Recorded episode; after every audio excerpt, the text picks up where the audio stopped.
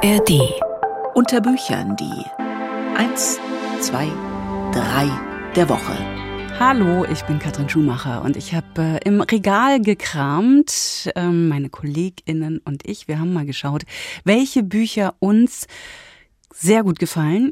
In dieser Woche 3 haben wir hier hingelegt und sie sind sehr unterschiedlich. Einmal gibt es eine Einführung in die Musik von Johann Sebastian Bach. Dann habe ich ein sehr leises Buch hier liegen und ein Buch mit dem Titel Adieu Osteuropa. Da wollten wir doch mal gucken, was es damit auf sich hat. Aber erstmal zur Literatur.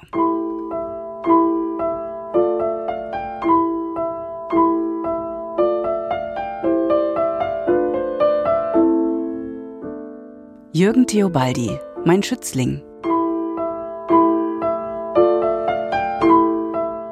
Jetzt keinen Schreck kriegen, wenn dieser Name nichts sagt. Er gehörte tatsächlich einmal zu den wichtigsten literarischen, lyrischen Stimmen. Das war in den 70er Jahren. Der 1944 in Straßburg geborene und in Mannheim aufgewachsene Autor prägte mit Bänden wie Sperrsitz und Blaue Flecken das mit, was man dann neue Subjektivität nennen sollte. Er studierte zunächst Pädagogik, später Literaturwissenschaft, gab diese akademische Ausbildung aber zugunsten des Schreibens auf. Seit 1984 lebt Theobaldy in der Schweiz. Neben seinem Brotjob als Protokollschreiber bei den Parlamentsdiensten der Bundesversammlung veröffentlichte er etliche weitere Gedichtbände, Romane und Erzählungen. Jetzt ist sein jüngstes Buch erschienen, eine Novelle mit dem Titel Mein Schützling. Ulrich Rüdenauer stellt sie vor. Wer weiß schon, wie ein Genie tickt. Meist wie eine Zeitbombe jedenfalls, daran besteht wenig Zweifel. Kleinste Erschütterungen sind zu vermeiden. Ganz seiner Berufung verfallen, für die Banalitäten des Alltags nicht gemacht und verachtend jeden, der ihm auf seinem Weg zum Olymp in die Quere kommt, ist der Götterliebling skrupellos. Genies lassen sich anhimmeln, aber mit ihnen persönlich zu tun zu haben, das wünscht man sich lieber nicht, das wünscht man keinem. Der Ich-Erzähler in Jürgen Theobaldys jüngster Novelle »Mein Schützling« hat sich allerdings von Berufswegen mit einem Auserwählten herumzuschlagen. Er ist der Agent des jungen Stardirigenten Marius Lorbert, der von der Muse geküsst und nicht selten von der Tarantel gestochen wird. Seine Reizbarkeitsschwelle liegt ungefähr auf dem Niveau einer Raubkatze und sein Narzissmus dürfte nur von Klaus Kinski übertroffen werden. Marius Lorbert brennt, und zwar ausschließlich für seine Kunst, für die Musik. Und sitze wieder vor dem Rätsel, wie ein Mensch so empfindlich, so leicht reizbar sein kann, als lägen ihm die Nerven blank, sobald er das Haus verlässt, unter Leute gerät. Leute, von denen der eine oder die andere ihn kennen, schlimmer noch bloß erkennen könnten. Mit Marius Lorbert lernen wir eine wohl noch immer auf die Orchester dieser Welt losgelassene Spezies des über Leichen gehenden Künstlers kennen, wie sie nach MeToo- und Führungsstildebatten eigentlich aus der Zeit gefallen ist. Das mit den Leichen ist im Falle von Lorbert sogar wörtlich zu nehmen.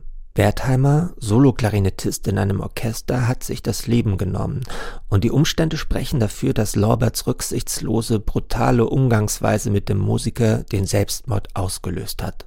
Man darf sich nicht nur hier an Todd Fields grandiosen Spielfilm Tar erinnert fühlen, in dem Cate Blanchett eine von der Musik besessene und zumindest machtbewusste Dirigentin spielt.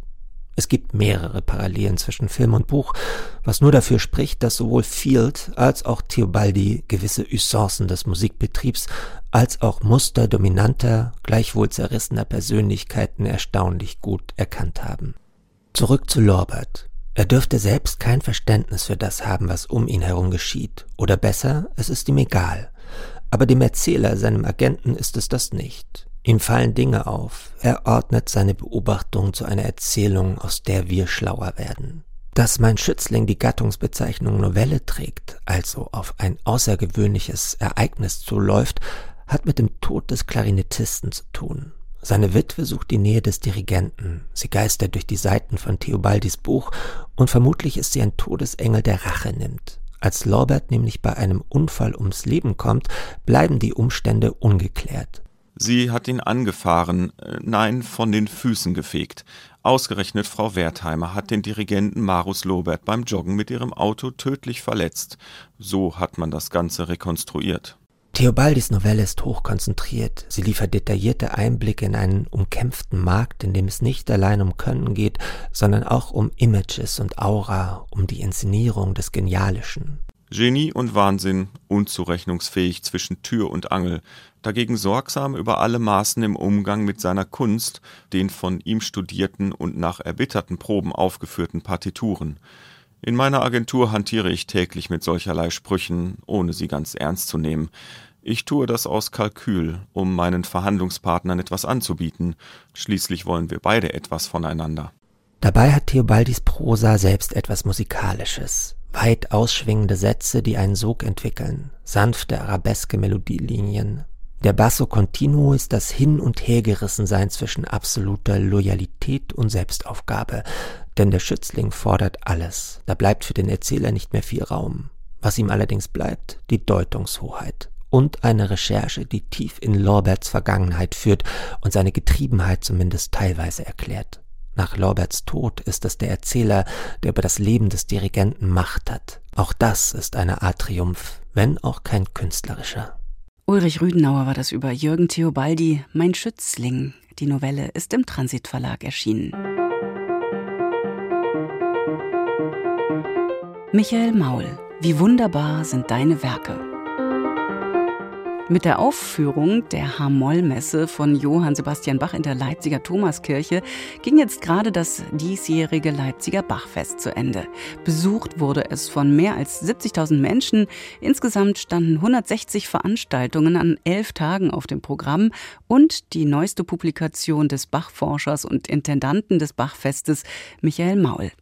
Johann Sebastian Bach, Wie wunderbar sind deine Werke, so heißt sein Buch, erschienen in der Inselbücherei, rausgegeben vom Sorkamp-Verlag. Eine fundierte und zugleich gut verständliche Gebrauchsanweisung für die Musik des berühmten Leipziger Thomaskantors. Das meint meine Kollegin Isabel Roth, die es für uns gelesen hat.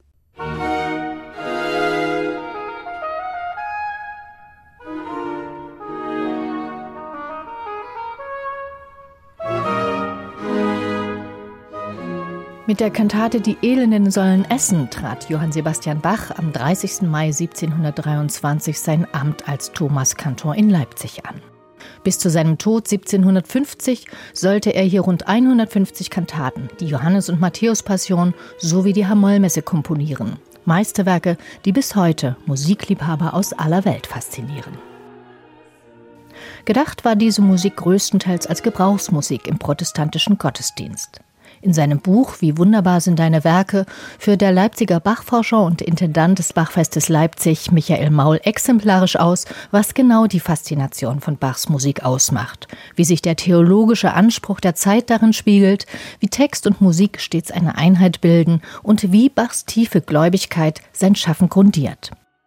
Ein Beispiel dafür ist seine Antrittskantate, in der er den Choral »Was Gott tut, ist wohlgetan« gleich zweimal bringt.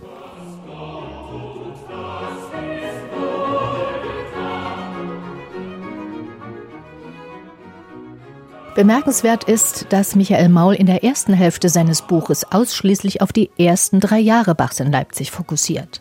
Etwa 90% seiner gesamten Kirchenmusik entstand hier. Bach komponierte sie in dieser Zeit praktisch im Wochentakt. Maul erläutert die Gründe für diese bemerkenswerte Produktivität, zeigt, dass Bach als Thomaskantor zunächst exzellente Bedingungen in Leipzig vorfand, ihm vor allem ein handverlesener Chor zur Verfügung stand, dessen Mitglieder er nach einer anspruchsvollen Aufnahmeprüfung selbst auswählen durfte. Das änderte sich nach diversen Wechseln im Rektorat der Thomasschule, wogegen Bach mit seinem Entwurf einer wohlbestallten Kirchenmusik ohne Erfolg protestierte. Mit dem Ergebnis, dass die Qualität des Chores deutlich nachließ und sich Bach in den letzten 20 Jahren seines Lebens, so Michael Maul, in die innere Emigration zurückzog. Mauls Ausführungen gründen unter anderem auf seine eigenen Recherchen als Bachforscher. In einer zweiten Ebene tritt er mit Bach in einen fiktiven Dialog, was zunächst irritiert, sich aber unterm Strich als raffiniertes rhetorisches Mittel erweist. Eines muss ich noch zu BWV 77 loswerden, und zwar ein doppeltes Dankeschön. Einmal für das herzerwärmende Accompagnator-Rezitativ nach dem Eingangschor, in dem sie Gott so einfühlsam beschwören, uns allen ein Samariterherz zu schenken.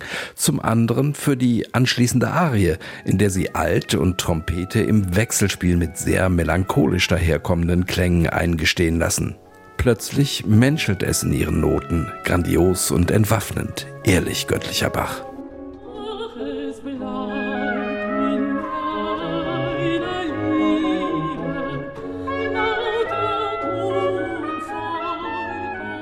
Zu den Vorzügen des Bachbuches von Michael Maul gehören seine diesseitige, bildkräftige Sprache und seine lebensnahen Einlassungen.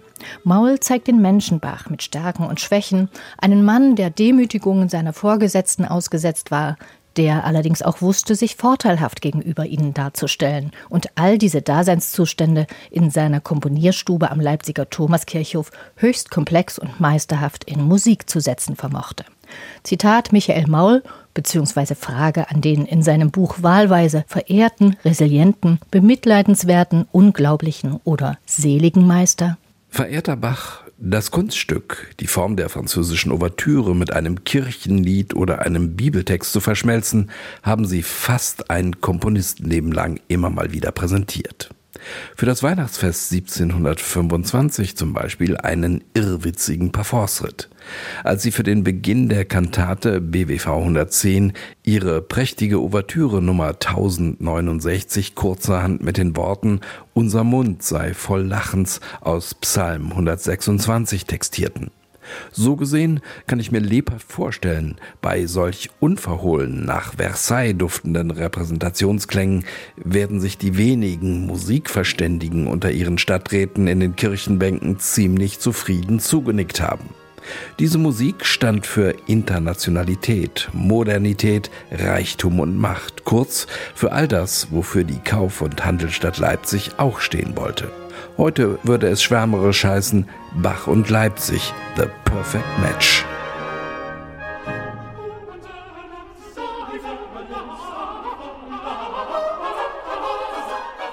So ist das Inselbüchlein Johann Sebastian Bach, Wie wunderbar sind deine Werke, wie alle der inzwischen mehr als 2000 vorliegenden Titel der Inselbücherei, ein bibliophiles Kleinod.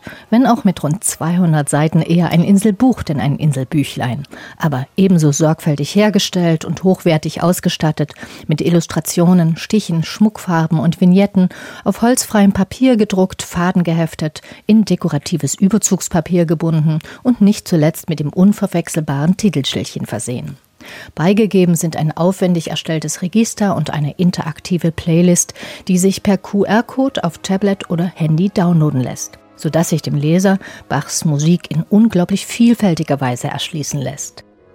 Ganz nebenbei ist dieses Buch Johann Sebastian Bach, Wie wunderbar sind deine Werke, zugleich eine persönliche Liebeserklärung des Autors an das Sujet seines Lebens.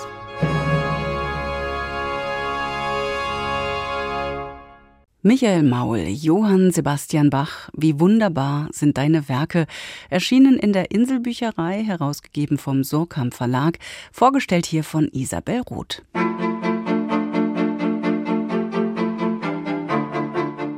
Jacob Mikanowski, Adieu Osteuropa. Was für ein Titel, den der amerikanische Historiker hier aufruft. Wenn Osteuropa ein Abgesang zugetan wird, dann wollen wir doch mal drauf gucken. Matthias Schmidt hat das getan und sich mit Carsten Tesch drüber unterhalten, der erstmal gefragt hat, ja, wo zieht denn Mikanowski die Grenze? Was ist für ihn Osteuropa?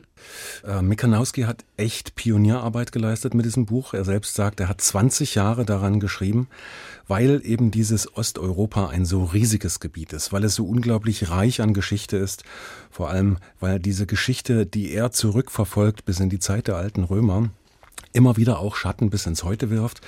Und zu Ihrer Frage, welches Osteuropa ist es? Im Buch heißt es einmal, Osteuropa ist ein Gebiet dazwischen. Man nehme eine Landkarte, ziehe einen Kreis um Wien, Istanbul und St. Petersburg.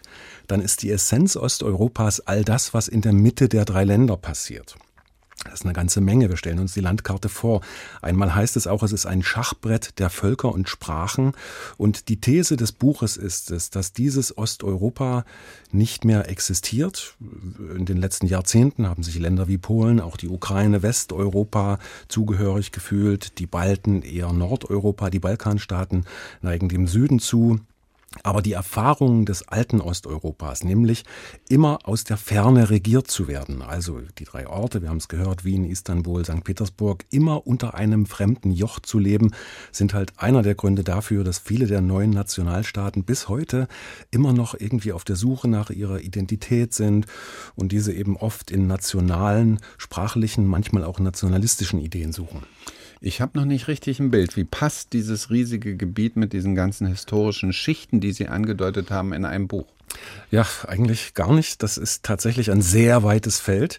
Und um das ein bisschen zu strukturieren, hat Mikanowski das Buch in drei große thematische Blöcke geteilt.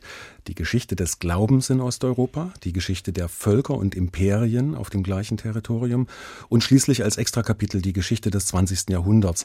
In diesen Teilen erkundet er, was die historische Zersplitterung für Gründe hat, was sie auch für Folgen hatte. Beispielsweise, dass sich in den großen oft, also er sagt einmal, vernachlässigten Räumen immer Chancen boten für neue Glaubens- und Bevölkerungsgruppen. Das hat eine unglaubliche kulturelle Vielfaltsfolge gehabt. Bis heute gibt es heidnische Traditionen. Ja, die Christianisierung erfolgte relativ spät und auch nie richtig flächendeckend. Gleichzeitig ist ein osmanischer Einfluss zu sehen. Die muslimische Kultur ist sehr breit vertreten. Und ebenso gab es bis zu den Verbrechen und Katastrophen des 20. Jahrhunderts eine reiche jüdische Kultur, reicher als irgendwo sonst anders. Und er beschreibt in diesem Buch eben, dass das nie ohne Konflikte ablief, dass Völker und Religionen nie wirklich aus Überzeugung miteinander lebten, sondern eher aus Gewohnheit, in lockerer Symbiose nennt er das. Aber dass es eben die Möglichkeit dieses Zusammenlebens gab und gibt, eine wackelige Utopie, auch für heute vielleicht, schreibt er. Schreibt er? Wie schreibt er denn? Also er will alles, wir hatten es erwähnt, das ist sehr viel Stoff und er ergänzt noch eine weitere Ebene. Das ist nämlich seine persönliche Familiengeschichte, die immer wieder auftaucht. Er ist also viel gereist auch. Sein Vater war polnisch-jüdisch, seine Mutter entstammte ungarischem Adel. Beide emigrierten irgendwann in die USA, wo er auch geboren ist. Für das Buch macht er sich also auf eine Entdeckungsreise in die Welt seiner Vorfahren. Und alleine daran ist eben zu sehen, wie groß die Vielfalt der Möglichkeiten, aber auch der Irrungen und Wirrungen in seiner Familie aussah. Die Urgroßväter waren beide Kommunisten. Eine Tante von ihm, Opfer des Stalinismus, seine Eltern mussten, ich erwähnte es, emigrieren. Also das ist wirklich eine persönliche Ebene noch dazu. Teilweise ist das Buch für einen Historiker ungewohnt leicht geschrieben. Mitunter regelrecht flapsig, er meandert durch die Geschichte, er beschreibt polnische Propheten, türkische Dandys, Literatur, Mythologie, Architektur, alles Mögliche. Das ist vielleicht für mich die Gelegenheit, einmal einzustreuen, dass die Übersetzung von Andreas Wirtensohn wirklich erwähnenswert ist. Also so ein komplexes Thema, auch mit so vielen fremden Orten und Namen, so gut zu übersetzen. Das liest sich prima, hat er gut gemacht, auch wenn es eben prall gefüllt ist und diese Zusatzerlebnisebene streckenweise auch eine Herausforderung aus dem Buch macht. Und hat er in dem Ganzen eine politische These, die vielleicht durchscheint, eine politische Interpretation? Wie sieht da Osteuropa in der Gegenwart? Gar nicht so sehr vordergründig, aber ich füge mal ein, Geschichte wird ja oft geschrieben unter dem Eindruck der Zeit, in der sie geschrieben wird. Viele Werke deutscher Historiker über das alte Osteuropa, ja Schlesien, Pommern, standen lange unter dem Eindruck der Verluste nach dem Zweiten Weltkrieg, der Vertreibung. Sie neigten zum Idealisieren dieses Osteuropas. Anderes Beispiel, die Geschichte der Ukraine, wir haben das hier besprochen, die wird gerade erst geschrieben, das ist richtig und wichtig. Im Moment fällt es aber angesichts des russischen Angriffskrieges natürlich immer ein bisschen kämpferischer aus.